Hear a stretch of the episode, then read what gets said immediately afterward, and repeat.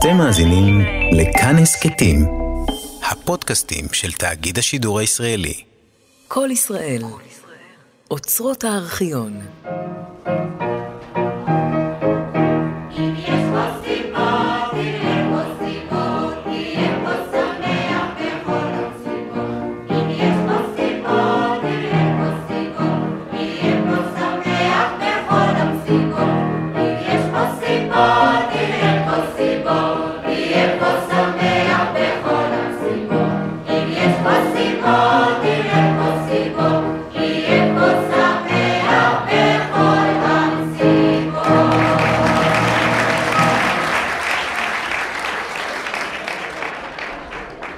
אני מזמין עכשיו אל הבימה שלנו את האחד אה, ממשפחת בנאי, יצחק בנאי.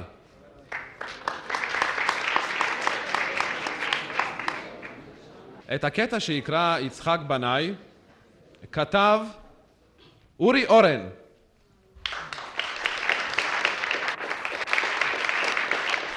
הקטע הזה מעביר אותנו לשטח הספרותי של העיתונות ושמו קץ העולם. בבקשה, יצחק. בימי בית הספר כתב עדיין ידידנו בצורה ברורה ומובנת לאמור אימצתי שריר, כתבתי שיר. מאז נסתבכה שירתו ונתערפלה משנה לשנה ולבסוף אף נמצאה ראויה לצאת בקובץ ראשון בשם בגדי המלך. אכן איש לא ידע כיצד להתייחס אל בגדי המלך החדשים עד שלא קם מבקר חשוב וגמר עליהם את ההלל בהאי לישנא. לא נוכל לעמוד על מלוא ערכיותם של בגדי המלך טרם נבהיר לעצמנו באורח סכמטי את אופיין האינטלקטואלי האפשרי של גישות שונות לבעיית ההתייחסויות הציבוריות של ספרותנו וכדומה. ומבקר אחר אף הרחיק וכתב במפורש חרף הזהות האוניפורמית כמעט בשירי בגדי המלך נותרו בהם סימני ייחוד תרבותי, לאומי וגומר.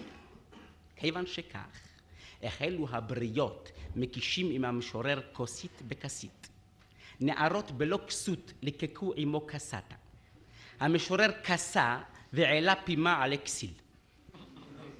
בנסיבות אלה ישבתי לכתוב שיר פרודיסטי מובהק בשם קץ העולם שיוקיע נכלי המלל הריק ויחשוף אפסותם של בגדי המלך. הפרודיה פורסמה במוסף הספרות מוקדשת לידידי המשורר והרי היא לפניכם. הלילה ראיתי כוכבים נופלים אל הים, הרוח קם. השמש בערה באש ירוקה ואני ידעתי כי תם. הילדים בסמטה משכו בזנב החתול ועשו זאת ברוב שקידה. החתול התמיד באדישותו, הוא לא ידע. טוב היה לראות את העולם שרוי בצרה, ואני שמחתי לעדו. הוספתי ללכת מחייך בזדון, והותרתיו לבדו. אם תרצי נערתי לראותני, תמצאיני, את ראשי לפחות, מתחת לתות. במגירה, במזווה, השארתי הכתובת רשומה על סמרטוט. לאחר זאת הריץ אליי ידידי המשורר מכתב תודה נרגש, ואף ביקש בסיומו סורה אליי רעי ונשתעה יחדיו. עורך המוסף חרז אליי איגרת שובבה, עלי וצלח, אוסף ושלח. והמבקר, המבקר החשוב, זיכה אותי בשורות אשר לא יאמנו. כמו בבת ראש, דרך כוכבו של משורר אשר לא ידענוהו תמול שלשום. קץ העולם אינו אלא ראשיתה של ראיית עולם חדשה. אך כבר כסיכום ביניים ניכרת בו תוספת נופך לתפיסה מציאותית חדשה בתהיית הדור על עצמו. יוציא נא המשורר אלינו שיריו האחרים ונדאם.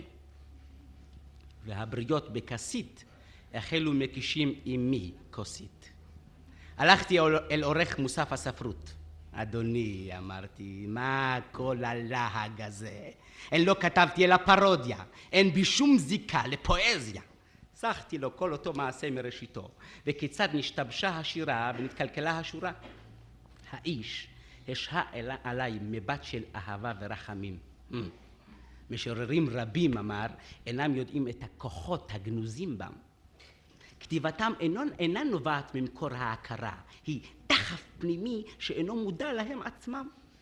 אבל אם כתבתי שטויות ביודעין, היכן למשל ראית כי השמש והכוכבים מאירים בעת ובעונה אחת? בשעת קץ העולם, השיב העורך. בשעה זו משתבשים סדרי בראשית. הן זהו כל המיסטי שבשירתך. ניחא, ניחא. אך, אך מה עושה כאן החתול? והילדים המושכים בזנבו בשקידה. בן אדם, האומנם טחו עיניך, קרא העורך? הילדים והחתלתול הם המסמלים טוהרתו של עולם, טומאתו הבלתי נחתמת, והם אשר ייתמו עמו לגבוה בבוא קיצו. החתול התמיד באדישותו, הוא לא ידע, ולא כך אמרת? ומדוע, ומדוע איפה שמחתי לעדו של עולם, התגוננתי? מדוע הלכתי לדרכי והותרתיו לבדו? על שום שאתה, כמשורר, בז לפרפוריו של עולם שאין לו זכות קיום.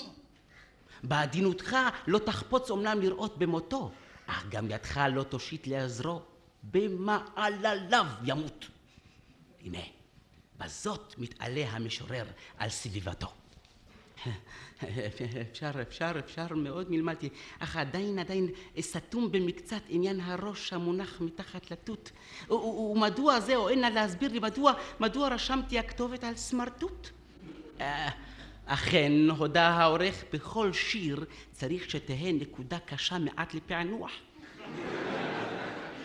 כאילו, כאילו אומר המשורר, "אה, אין, אני מן הניתנים בקלות, ראוי לכם שתתייגעו עליי. ואומנם אם תעמיק מעט תבין, כי המשורר, מתוך תחושת הזדהות, נכון גם הוא להיספות עם סחי העולם ואפסותו. מאום לא ייוותר ממנו בלתי עם ראשו לבדו. מקור ההגות הבלתי תלויה בזמן ובמקום. ובכן, כסבור אתה, אמרתי לבסוף שאולי בכל זאת מצויה בי הסר נא ספקות מלבך, פסק העורך. נפשך ככינור ועדך השרביט. הב לה לשירתך אפיקים לרוץ בהם, כי לכך נוצרת. חזקה עליי מצוותו של העורך. מזה שבועיים אני מקדיש עצמי כולי לשירה. את התפטרותי מעבודתי נימקתי במניעים ספרותיים וקצרתי הבנה. כמה מצער הדבר שאשתי סובבת כל היום כסהרורית ומתייפחת חרישית, קץ העולם. קץ העולם.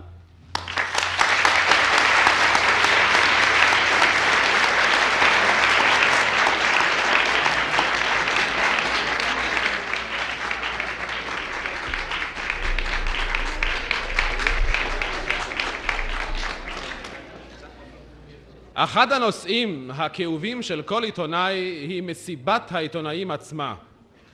כאשר מישהו נואם ומסביר ומספר והעיתונאי צריך לשבת, לראות את כל הכיבוד מונח על השולחן וכואב לו שהוא מוכרח אה, בעצם לשמוע ולרשום.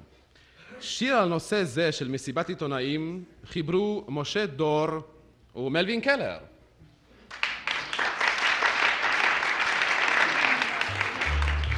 יחד איתו, עם מלווין המנגן בקלרנית, משתתפים ישראל גיחון ליד הפסנתר, ישראל פיינשטיין בס ומל לייפמן חיי אדם תופים.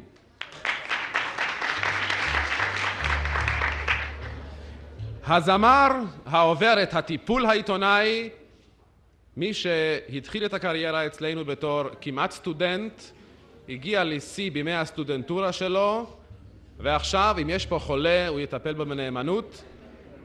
הדוקטור משה ברנד. כן, הרופא המוסיקלי ושיר מסיבת העיתונות.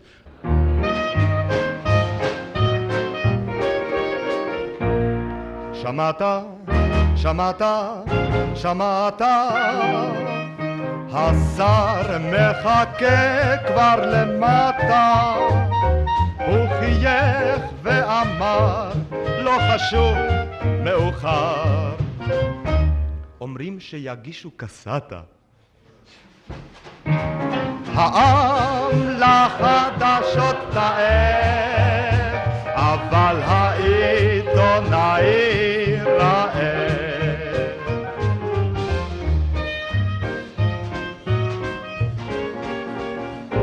הנושא חקלאות ופיתוח וחזון מעשה וטיפוח המיליונים זורמים אל אוזני השומעים עוגה של גבינה או תפוח? העם לחדשות תאר אבל העיתונאי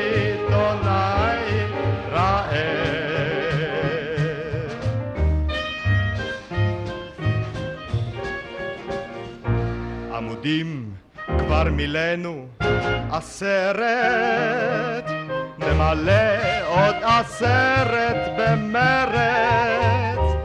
מי כמונו יודעים איך דברינו נראים. למחרת כל מילה מיותרת.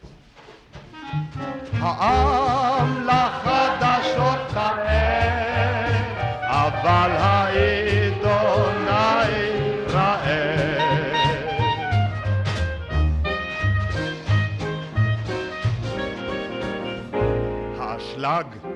והבדיל והמלח כלכלת ישראל מי ידמה לך עוד מספר רבותיי יש שאלות, יש לי פנאי הלוואי שיגמור אמן סלע. העם לחדשות תאר אבל העיתונאי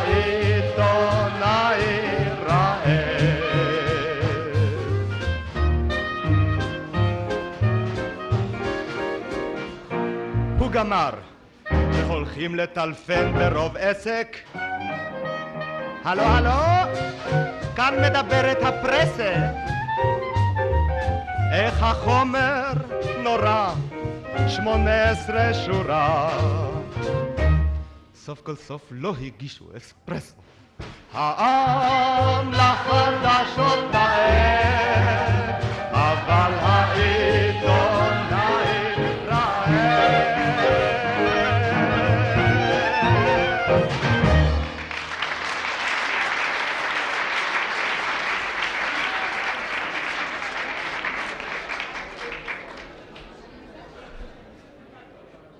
בהמשך הקצב הזה אני מזמין אל המיקרופון את העיתונאי, אשר ודאי עבר טיפול כזה, את איש הכרך שלו, את נתן דונייביץ'.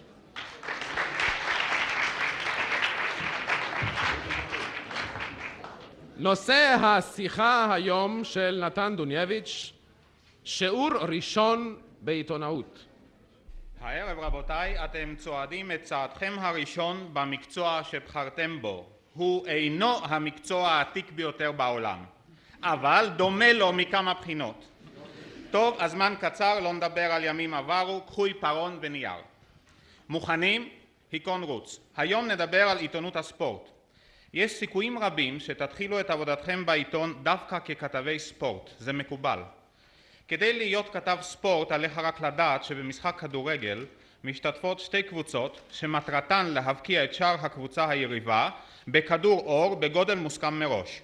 כל שאר הדברים כגון מכות עונשין, צבירת רווחים מן הקרן או הגנה על השער אינם מיוחדים לספורט לבדו. אלה הם מושגים מן המציאות הכללית. אין זה מספיק למסור לקורא את העובדות היבשות, יש להרטיב אותן קצת כדי שיצא משהו עסיסי. לצורך זה חייבת להיות לך השכלה כללית, בלעדיה לא תצליח בעיתונות. דע לפחות את שמותיהם של ספרים. יש להם שימוש יומיומי במדורי הספורט, כמו למשל אם השחקן אבוטבול עבר מקבוצה לקבוצה הכותרת תהיה קוו ואדיס אבוטבול. עוד דוגמאות בבקשה. שתי הקבוצות במשחק כדורגל לא הבינו את משמעות שריקתו של השופט והכותרת תהיה למי צלצלו הפעמונים. מכבי תל אביב הפסידה במשחקיה האחרונים בליגה. לא כל כך טוב, אך הכותרת בשלושה עיתונים לפחות תהיה הגיבורים עייפים. קבוצה יורדת לליגה הנמוכה, הכותרת עלובי החיים. שחקן צ'כי אכזב באולימפיאדה ברומא, הכותרת הגולם מפראג. לוקש, השחקן הגבוה ביותר בקבוצת הכדורסל התל אביבית מעד בעת המשחק ונפל, הכותרת אנקת גבהים. או דוגמה אחרת, תפסו שוער ישראלי כשהוא מבלה במועדון לילה. מה טוב מכותרת כמו לא ינום ולא יישן שוער ישראל. השימוש בסופרלטיבים ובציטטות היסטוריות יסייע לך לא מעט ברכישת פרסטיז'ה אצל הקורא. יעיד המשפט הבא: מה גורל הבעיטה הגורלית שחרצה את גורל המשחק? שואל הקהל. ומכאן אתה למד שגם שחקנים הם קצת יותר מסתם אנשים. כמה פעמים אתה שומע את המשפט השער הפטאלי בא מנגיחת ראש נפלאה מראשו האלוהי של סטלמך. זה כאשר סטלמך מצליח, אך אם עובר הכדור סנטימטר אחד מעל הקורה, אזי יהיה הניסוח כלהלן: את סטלמך פוקד בימים האחרונים משבר בלתי מובן. ולסיומו של סעיף זה אזכיר לך כי כל מה שלמדת בבית הספר היסודי יועיל לך במקצועך החדש. אם מכבי יפו יורד למקום נמוך בטבלת הליגה, אל תשכח לקרוא לרשימתך בשם גם אתה בוסטרוס? הקורא רואה בך לא רק ריפורטר, הוא רוצה שתהיה החזאי, הנביא והמוכיח בשער, הוא משלם בעד שירותים חיוניים אלה במיטב כספו. אם תשחק היום נבחרת ישראל בכדורגל עם נבחרת מחוץ לארץ, התחל את מאמרך במשפטים הבאים הלקוחים מן המציאות. בל ניתפס לפסימיות מופרזת. מר מנדי חולל בחודשים המעטים שעמדו לרשותו גדולות ונצורות. כדאי בכל זאת להיזהר מפאנצ'רים קטנים כי באותו יום שבו נתפרסמו הדברים נחלה הנבחרת תבוסה גדולה. במקרה כזה אל תניח לקורא להיות נבוך ותן לו את התדריך הבא בל ניתפס לפסימיות מופרזת, זאת כתבנו גם אתמול. אמנם הפליא מר מנדי לעשות בחודשים האחרונים, אך עדיין רבה המלאכה. קרה גם שמאמר החל במילים בל ניתפס לאופטימיות מופרזת, אך דווקא באותו יום ניצחה ישראל את יוגוסלביה. עיתונאי ספורט צריכים להיות מוכנים לכל פורענות. זהו. ולסיום אזהרה, חשוב הרבה בטרם תבחר שם למדורך האישי, אם יהיה לך כזה. חבר טוב שלי קרא למדורו הכה את המומחה, והרופאים אומרים שיצא מבלינסון רק בעוד חודש או חודשיים. תודה.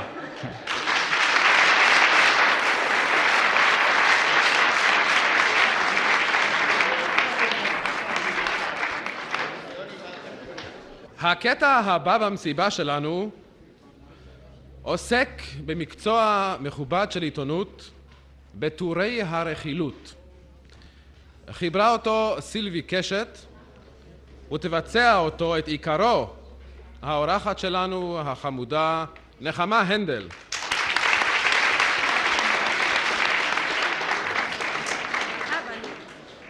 אני צריך כאן לעזור לה קצת, אני מקווה שלא אקלקל יותר מדי. והרי ההקדמה, אני מציג כאן את נחמה בתפקידה. היא כמובן עיתונאית דמיונית. היא תמיד מסתובבת בין חוגים יודעי דבר ויצירות לא לבר. היא דוברת בשטף שפות אחדות. מכונית יש לה אחת, ואויבות שבע מאות. היא מעודכנת ביחס לכל מה שקורה בפריז, ברומא ובהוליווד. יש לה כישרון יחיד במינו לתת לכל מרואיין את ההרגשה שהוא מכיר אותה שנים. נניח שהמרואיין הפעם הוא שחקן קולנוע והיא רואה אותו במסיבה רשמית. תסלחו לי אם אני ברגע זה אהיה השחקן. מיסטר סמית, אני עובדת בשביל עיתון מאוד נפוץ. המדור שלי נקרא על ידי עשרות אלפי קוראים. אני רוצה רעיון אקסקלוסיבי איתך. אבל לא כאן, כאן יש אה, יותר מדי אנשים ויותר מדי אה, אנשים. לא, לא, לא, לא, זה יהיה בסדר, סמוך עליי. המכונית שלי בחוץ. אני אסיע אותך למקום שקט, נוכל לאכול ארוחת ערב ולשוחח כאוות נפשי. אני באמת מצטער... שטויות, זה לגמרי לא טרחה בשבילי, להפך. אתה יודע, רק לפני כמה זמן אמר לי כריסטיאן ז'אק, איך את מוצאת כל כך הרבה מרץ? אני בכלל לא מרגישה שאני מוציאה מרץ. האם אתה אוהב להוציא אה, מרץ? האם אתה עוסק בספורט כלשהו כשאינך עובד? אפשר לומר- אני בכלל לא, אני בכלל לא זקוקה לזה, אתה יודע, כשנוסעים הרבה ורואים אנשים. חיים, חיים מלאים, אין בכלל צורך בספורט. עושים כבר את כל התרגילים. אני רואה שאתה מחזיק כוסית ביד, מה, אתה אוהב לשתות? איזה, ת- אני כל כך אוהבת פרנו, יש לי המון בקבוקים. אני מוכרחה לתת לך פעם לטעום, אבל ודאי כבר שתית. אני מבינה שעכשיו אתה בא מפריז, כן? מה דעתך על פריז? זאת עיר- גם אני חושבת ככה, עיר משגעת. אני יכולה להיות שם שנים, אם רק ייתנו לי. יש לי שם המון ידידים. אתה יודע, אני כל פעם כל כך מתרגשת מחדש להיות שם. שם הכל פנטסטי. הגברים, הנשים, השמלות, התרבות, הרחובות. אבל התנועה שם זה משהו איום ונורא. יש לי הרגשה ממש שאני בג'ונגל או משהו כזה כשאני נמצאת במכונות שלי, במכונית שלי ברחובות פריז. אבל השוטרים שם באמת חמודים. אז אתה אומר שאתה בא עכשיו מפריז. כמה זמן אתה מתכוון להישאר אה, אני בארץ? עוד לא החלטתי- לא, אתה מוכרח להישאר יותר. אתה מוכרח. תראה, אני אדאג לך. אני אראה לך את כל המקומות שבאמת כדאי לראות. את האנשים שבאמת כדאי להכיר. אני הרי יודעת מה זה כל קבלות הפנים המשעממות האלה. רק אתמול אמרתי לגברת אור, אני אכיר לך אותה, אישה פנטסטית. אמרתי לה שתארגן לכבודך מסיבה אינטימית. לא יהיו הרבה אנשים, אתה יודע, איזה 300 איש בערך. יהיה מאוד מאוד בלתי פורמלי, אתה יכול לבוא בלי עניבה. אתה יודע, אצלנו חם, הרי ממש כמו בקליפורניה. אתה לא מוצא שהאקלים דומה. אפשר לומר- בהחלט. כשהייתי שם, הרגשתי ממש כמו בבית. אתה יודע, החיים שם בכלל כל כך דומים לחיים כאן. כן, אני יודעת, זה לא בדיוק, אבל אתה מבין למה שאני מתכוונת, אה.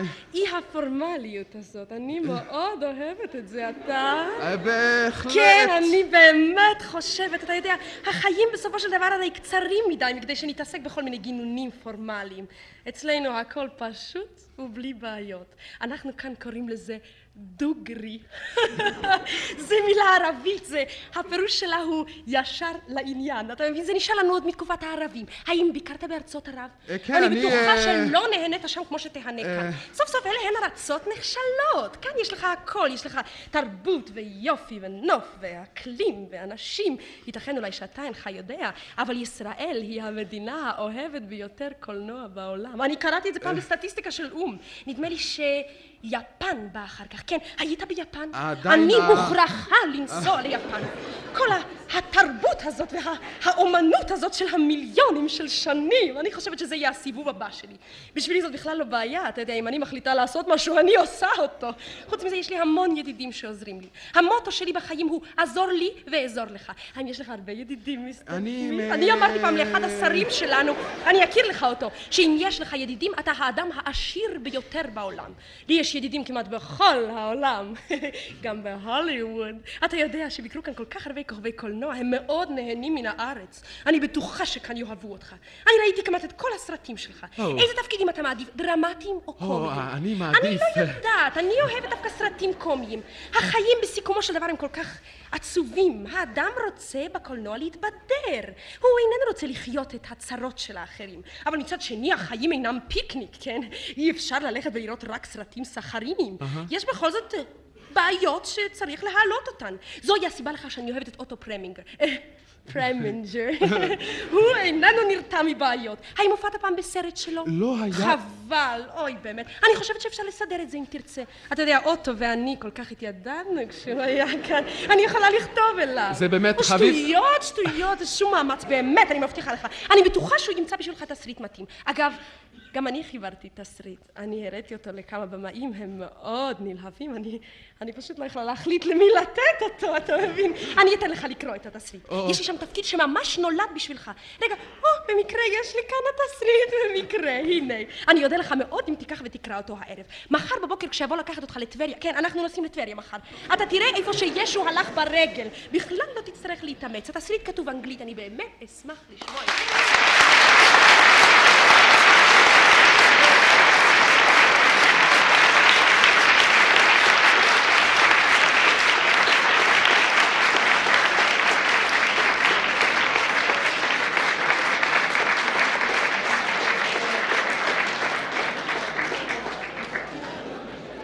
מלווין קלר מקדיש את הקטע הבא לאמצעי הקשר היעיל ביותר של העיתונאי, לטלפרינטר.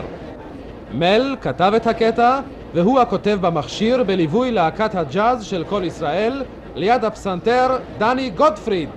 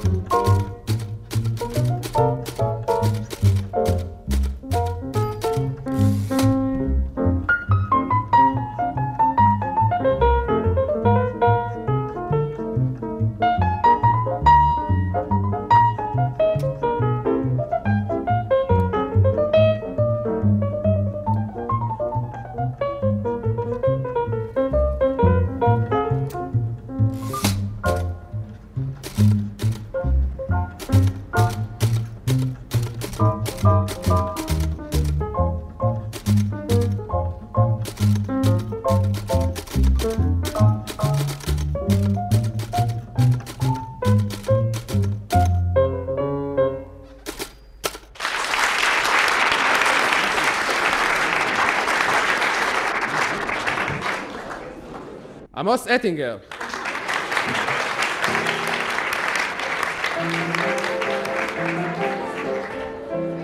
סוף סוף הוא הגיע לגיל 23. הוא חזר לפני זמן לא רב מחו"ל, והוא מספר משהו על מאורותיו של הכתב המשוטט. עמוס? מיום שראה אותי אבי מסתובב עם בחורות אמר לא אכפת לי שתתחתן עם בחורה עשירה או יפה רק שלא תהיה עיתונאית. אבל סטלה העיתונאית הייתה השוק של חיי וגם אשתי. אז מה שרציתי לספר זה לא דווקא על סטלה שלי אלא על אחיה העיתונאי אברמלה קלושי בן התשע עשרה. קלושי היה השוק של חיי. כל פעם שאתה פוגש בו הזמן אותו לאספרסו. היה אחד שלא הזמין אותו הוא היה וכך הופך קלושי באחד הימים לכתבנו המשוטט. הוא נבחר לתפקיד זה מפני שנעצר לא פעם באשמת שוטטות, וכך הכיר היטב את המקצוע. ובכן, כתבנו המשוטט קלושי יוצא לאולימפיאדה וידווח לנו ערב ערב מן הנעשה שם. מיד החל הזינוק לתחרות הטרקטורים למרחק אלפיים רגל. תענוג היה לראות את וייסרמן שלנו מבית שאן נותן פול גז. תן גז וייסרמן ואל תדרוך על הסטופ. טעות קטנה אבל וייסרמן פורץ קדימה. הוא מתקדם כל הזמן בשורה הראשונה ליד הטרקטורים של הונג קונג וקונגו הונג. פתאום מישהו משפריץ לו על המשקפיים.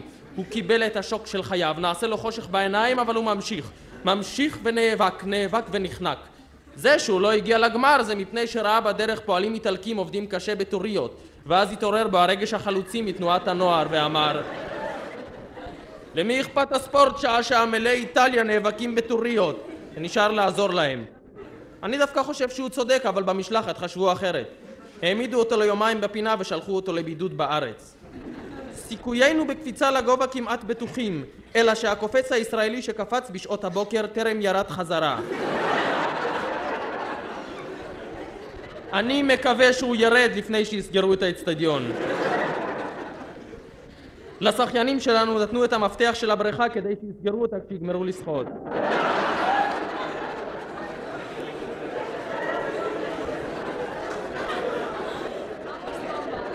הבחורות שלנו דווקא הצטיינו בהרמת משקלות, אלא שהנהלת האולימפיאדה טרם הכירה במקצוע זה. ברכיבה היה פשוט משבר. הוועד האולימפי לא ציין על מה הרכבו, והרוכב שלנו התאמן בארץ כל הזמן על חמורים. בריצת מרתון נאבד לנו הרץ בדרך. פרסמנו מודעה בעיתונות האיטלקית. אבד רץ מרתון ישראלי מבטיח להחזיר תמורת פרס צנוע אלינו. בכל אופן זה רק רץ מרתון ואי אפשר להשקיע כל כך הרבה כסף על פרס גדול. אם ימצא אותו מישהו ולא ירצה להחזיר, שיישאר בשבילו. אינני יודע מי היה אותו חכם שנתן לשחקני הטניס שלנו כדורי ברזל לשחק. בבוקס ישראל טעיתי הוציא המתאגרף שלנו חיימול בנוקאוט אחד את השופט מן הזירה. למתאגרף מתהיתי שלום. אני יודע שאתם מכינים לנו קבלת פנים ראויה בארץ, אבל אנא, בלי לבנים ובלוקים. וכאן אברמלה קלושי המחזיר אתכם מרומא לאולפן בירושלים.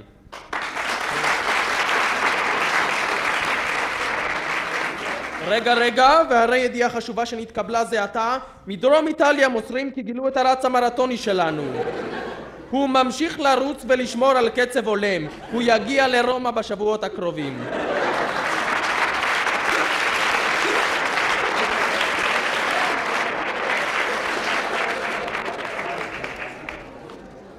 עד עכשיו עסקנו רק בנקודת מבט ארצית של העיתונאות. אבל יש נקודה אחרת. יש זווית שאפילו העיתונאי בחיי יום-יום אינו משגיח בה. הנקודה הזאת היא הנקודה השמיימית. ומי יותר שמיימי בין כל המשתתפים שלנו, אשר כרגיל מופיע לפתע בתוכנית מקצה האולם, שולח משקפיו לעבר המיקרופון שלפנינו, אלא הסטודנט אמנון ז'קוב.